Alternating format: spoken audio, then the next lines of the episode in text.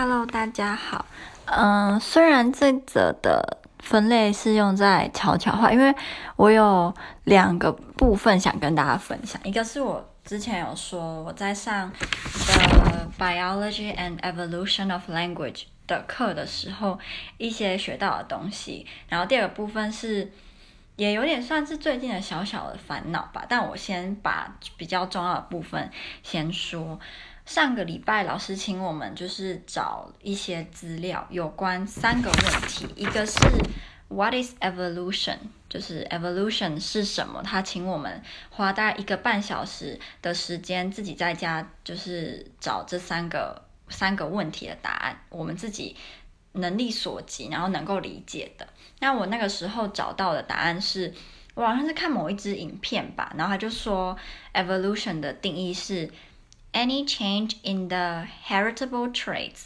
例如老鼠的毛色，within the population across generations，这是他那时候我看影片他的 evolution 的定义。然后他有提到，就是嗯、DNA 的突变有时候也会让某个物种的某个特征会延续下去。他那时候好像是就是用老鼠吧，就是他说如果嗯、呃、有两只耳朵长度。或毛发、耳朵毛量差不多的老鼠，它们就是交配之后生出来的某一只老鼠，它可能就是基基因突变之后，它的毛，嗯呃，耳朵的毛就变得特别蓬松，那就有一定的几率，它这个耳朵蓬松的基因会传下去。就如果它生的后代里面有带这个基因的话，就一直传下去，就类似这种。然后第二个问题是，嗯、呃，人类是怎么演化的？然后在这个科叫什么啊？还是这个种，就是叫做 Homo sapiens，好像就是现代人类的，这叫种吗？还是叫科？然后它前面有什么样子不同的人种？这样，然后那时候我就有查到，好像最有名的是叫做 Homo erectus，然后就是所谓的直立猿人，它有跟我们现代人类特呃手手跟脚。很像，就是嗯，长度很像。然后第二个是他们的人的身高有开始有明显的差异，就是他们可能会有人开始是，比如说接近一百七十公分，可是有些人还是很矮，因为在直立猿人以前的人都身高普遍来讲都是非常非常矮，甚至好像有一种人他是。身高是有一百公分吧，然后他们好像这种人还要跟什么野兽搏斗啊，什么就是生存的很艰苦这样。然后这个直立猿人呢，他的大脑的大小似乎也就是开始跟我们现代人的人的大头的大小开始就是没有差很多了。然后我记得我那时候看影片有提，他有提到一个是自从人类发现火。然后会开始使用武器之后呢，就可以开始用这些你你做出来的武器，然后去狩猎。如果你没有武器，然后没有火之前，我们就是没有办法吃肉，所以大部分的前面的人都是吃菜的。那有些人认为说吃肉会让你的大脑呃生长跟反正就是长得比较快，然后你的大脑的。因为你如果脑长得比较好，人就比较容易比较聪明嘛，所以他们就有人觉得说，自从人类开始就是不是只有吃菜之后，就会脑脑袋容量变大，脑的长得比较好，就变得比较聪明，所以人类发展才可以比较趋向于现在的人的那种，嗯，比较高智商的感觉，就是因为开始吃肉，然后脑脑子长得比较好这样。然后忘记我看了，我是看哪一支影片，可是中文的，他就有说，就是嗯，人类能够变成现在的这种现代人，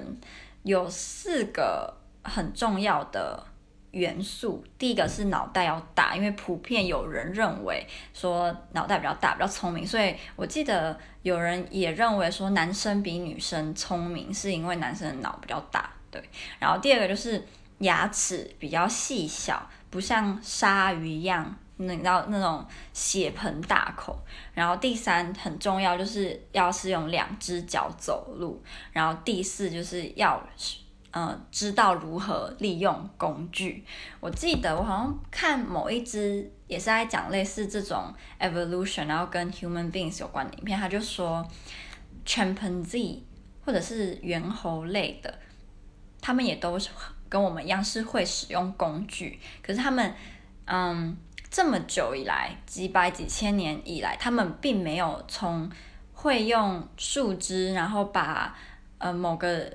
某个，比如说孔洞里面的虫挖出来的能力，把它变成。更高等、更厉害的使用工具的方式，可是人不一样，就是我们从一开始，我们也跟猿猴一样，我们也会用树枝，然后把虫子、把我们要吃的小昆虫挖出来。到后来，我们可以发展出越来越好、越来越高等的能力，就是我们跟他们也有这这个部分也很大不一样。然后第三个问题是，人类是怎么散播到整个？世界就是不是只有在非洲，因为我我查到资料是说，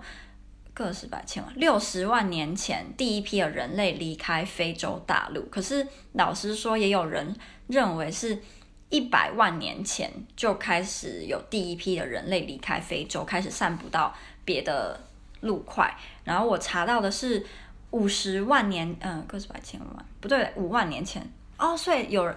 好，那我要重讲。有一派人认为呢，就是人类是在十万年前就是离开非洲大陆，可是我查到资料是六万年前第一批的人类离开非洲大陆，然后五万年前他们到达了，就开始有人类在澳洲生生活这样，然后大概在同样的时间，就是五万年前，也有第二批的人他们在红海开始生活，接下来。大概三万五千年前呢，已经有一定人数的人在中东跟中亚生活了。然后四万年前，人类在欧洲跟东南，嗯，东南亚嘛，应该不是东南，应该是东南方的欧欧洲大陆开始就是生活这样。然后农业也是人类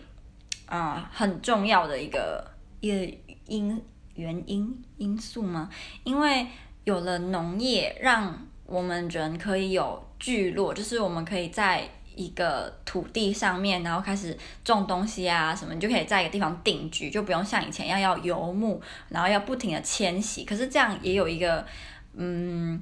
我记得我查到，只要是这样的缺点，是很容易会把一个陆块的资源消耗殆尽。你就必须又要再找另外一个地方，又要全部的人又要再全部迁到另外一个地方，然后再把那个陆地消耗殆尽之后，再移到下一个，就跟游牧的时候不太一样。对，我那时候查到是这样，后来老师他就是补充说明一些他他认为的知识，例如他说，嗯，有一派的科学家认为人的脑就是在。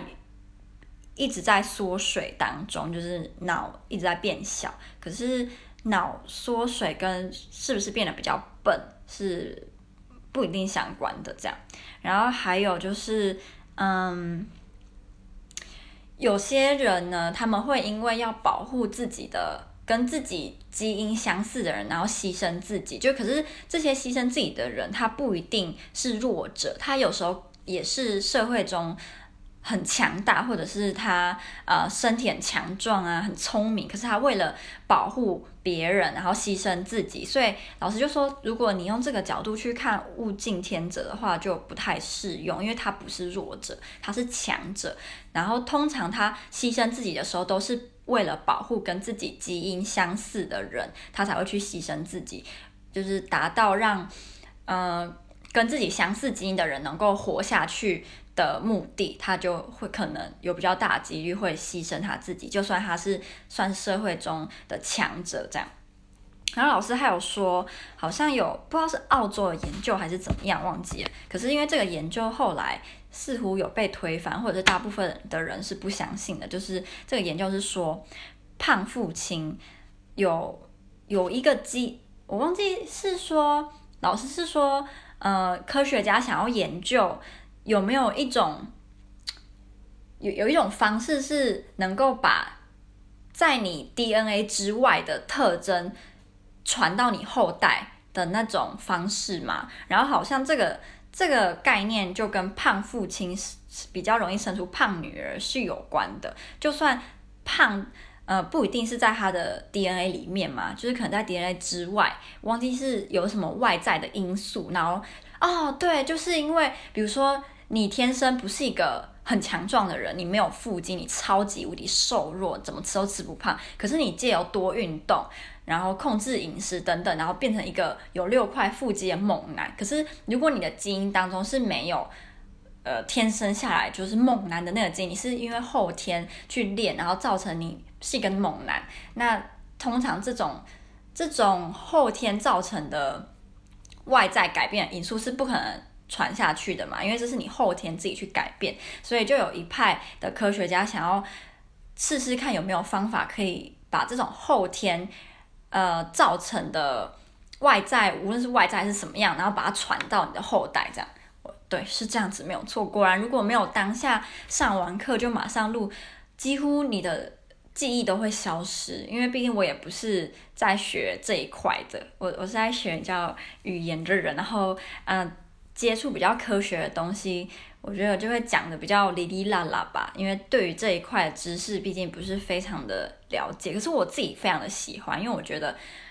让我觉得我有一种我好像是 scientist 的感觉呢。虽然呃离 scientist 离很远啦。然后最后老师提到一个我觉得很有趣，跟我们也有关系的是，他说亚洲人比欧洲人更能够在高海拔生存下去。可是我不知道。呃，我自己是不是属于那一派的亚洲人？对，因为他毕竟也只是说平均，应该也不是每个亚洲人都这样。但他说普遍而言，亚洲人是比较能够在高海拔的地区活下去的。啊，觉得真是太好玩了。然后我们这个这个礼拜老师要请我们看一部也是跟 evolution 有关的影片吧。然后我们会接下来会讨论，嗯，梗图，就是网络上的梗图，好像也跟。语言科学跟还有大脑是有关系的，所以我自己觉得这个主题非常的有趣，我也蛮期待，不知道会学到什么新的知识。那我一开始有说，就是我后来是想要讲，呃，我的一个小烦恼吧，嗯，就是我之前应该有跟大家说，我好像是一个不太喜欢。在不熟的人面前表现得很外向，或者是很把把自己跟熟人在一起的时候表现的那一面，我在跟不熟的人面前是不会表现出来。可我觉得大部分的人应该都是这样，没有错。就是只有很少很少部分的人，就算是跟陌生人或者是不熟的人相处的时候，你也会觉得他好像完全没有呃害羞，或者是完全不会。不好意思，他都可以大大方方做他自己。我觉得这这一派的人算是比较少，大部分都是像我这样。人家不是说这种是比较闷骚嘛，大部分都是比较闷骚的吧。但是我觉得我的室友呢，他就是属于比较神经比较大条，应该是这样讲。他不一定是比较外向，可是他是神经比较大条，所以他比较不会觉得，嗯。在陌生人面前表现出真实的自己是会害羞的，我是觉得他是这种人，可是我就比较不属于那一种人。那我最近的小烦恼呢，就是我之前刚来波兰的时候，我其实就有给自己定一个小目标，就是我希望我能够变得更愿意去跟陌生人呃聊天，或者是。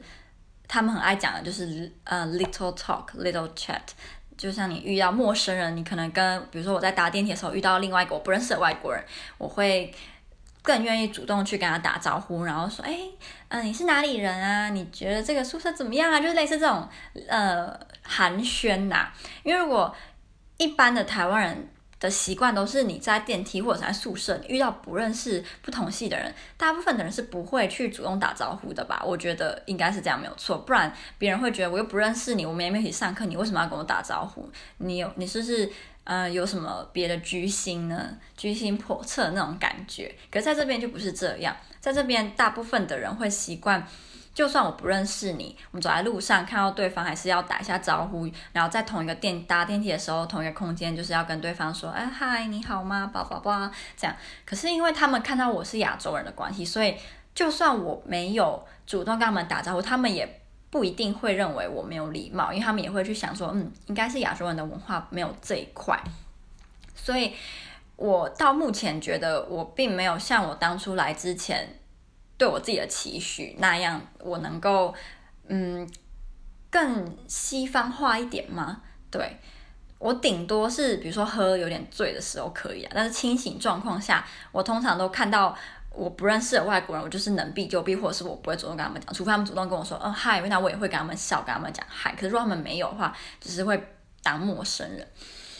然后呃，我就最近又开始有一种感觉，就是。这样子的个性似乎比较不讨喜，虽然跟我如果我们有因为某些契机，然后开始认识之后，他们也会知道我只是比较闷骚，我不是说鄙视他们或者是带有恶意，可是跟会主动跟别人打招呼，然后会主动对别人笑，然后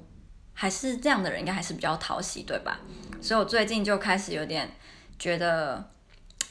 我是不是又要来改变一下自己了呢？但这时候又会觉得很矛盾的，因为如果我逼我自己去做这种我不喜欢做的事情，那别人应该也会感觉到我的不自在，对吧？因为我总记得我以前看过某一部影片，就是在说，如果你在跟人家呃。嗯、交往或者是跟人家当朋友的过程中，你是属于比较被动，你是比较不会主动去跟人家讲话，你是比较内向的那种人，你没有必要去逼自己改变，改变自己，然后把自己变得很外向或者是很怎么样，因为别人是感觉得出来你的不自在的，那你这个不自在反而会让你们两个在当朋友的过程中更困难，所以我就想说，那我到底要不要改？然后就开始又有点小苦恼，因为我就看到我的室友，他好像没有这个困扰，就是他他是可以呃 很主动去跟别人聊天，然后他们可能比如说在电梯里面聊一聊，也没聊几句哦，然后就开始加脸书，然后就变朋友，但是不知道后续还会不会有联系，但是至少他让我的感觉就是呃。他会很愿意主动去跟别人当朋友，可是我就不会，我就顶多就是如果你主动跟我示好，然后我觉得诶你好像还不错，我才会更愿意去跟你讲话，更愿意去跟你有进一步的认识。可是他就不会这样，所以 我就看到他这样，我就觉得是不是他这样子的个性会。像我一开始说的，就是比较讨喜，别人比较不会觉得说，哎，你是不是耍大牌？你是不是觉得自己很厉害，也不想鸟别人？对，然后就开始有点小困扰。然后其实我觉得，老实讲，像我这样子个性的人，应该或多或少也都会有点羡慕，能够不会害羞，然后不会觉得不好意思，然后就可以跟不认识的人聊得很开心。我觉得我们或多或少有时候都会有这种很羡慕他们能够这么自在做。做自己的那种感觉吧，对，所以我嗯这几天嘛，就情绪有时候就会觉得有点小小的低落，就是会想说啊，为什么我都不能像他一样，或者是我都不能像我男朋友，因为我男朋友也是完全对跟陌生人在。聊天或者是跟陌生人在相处，完全不会害羞，超级无敌外向的人。我男朋友就跟我就是极端，但是我也不会让人家觉得我是自闭症啊，就是我也不会那么夸张，只是比较不会那么主动。所以跟比较外哦，我的前室友 Patricia，她也是属于超级外向，然后遇到陌生人也是可以聊得超开心的那种女生。所以我发现我身边的朋友，除了我的亚洲朋友以外，我台湾朋友以外，大部分的外国人都是跟我的个性有点小小的。相反或小的不一样，然后跟越来越多这种人在一起，然后跟越来越多这种当朋友，你就会开始怀疑自己吧，就会开始觉得我这样是不是很不好？我这样子是不是，嗯，人家跟我相处的时候会觉得我很不好相处，觉得我很高傲，觉得我很自大，觉得怎么样怎么样，然后我又不希望别人是会这样子看我的，所以我我就说我这几天就有点。小小的烦恼，然后等一下，大概下午四点的时候，我的泰国室友呢，他想要邀他的几个朋友，然后他这几个朋友，我觉得其实也不算是朋友，都算是点头之交吧。但是就像我说，他可能就是比如说在等电梯啊，或者是去上课的时候啊，走在路上啊，然后看到某个人，然后就可以跟他聊天，然后我们就开始交换脸书，然后就变朋友，就是上一号小朋友这样，然后他就想要邀他们来宿舍的厨房，他就要煮很多泰国菜给他们吃。我室友他真的超级会做菜的，让我超级惭愧。我怎么煮来煮去都是那几道，可是他会煮的东西真的比我多太多了。所以我想说，我不行，我也要就是发愤图强。我决定我之后我也要自己来试试看做珍珠奶茶，就是自己做珍珠，不是说去外面买，因为这边也买不到珍珠啊，就是自己做珍珠，然后自己试试看做珍珠奶茶。我也想要就是以食会友，如果我不能够用我的呃。舌灿莲花去征服你，那我至少用食物来征服你，应该也可以吧？用食物来跟别人交朋友，我自己想说，这样会不会比较可行？因为你在做东西的时候，也不用一直跟人家讲话吧，反正就最后大家一起分享的时候，就讲几句话，感觉应该也会有一点小小的连结。我是这样希望的啦。那，嗯，就是这几天有点小小的难过，小小的对自己开始。不自信，嗯，就希望我能够找到方法改变、调试，或是接受、接纳我比较不完美、比较我自己也比较不喜欢的一部分。如果真的真的改不了的话，也只能接受，对吧？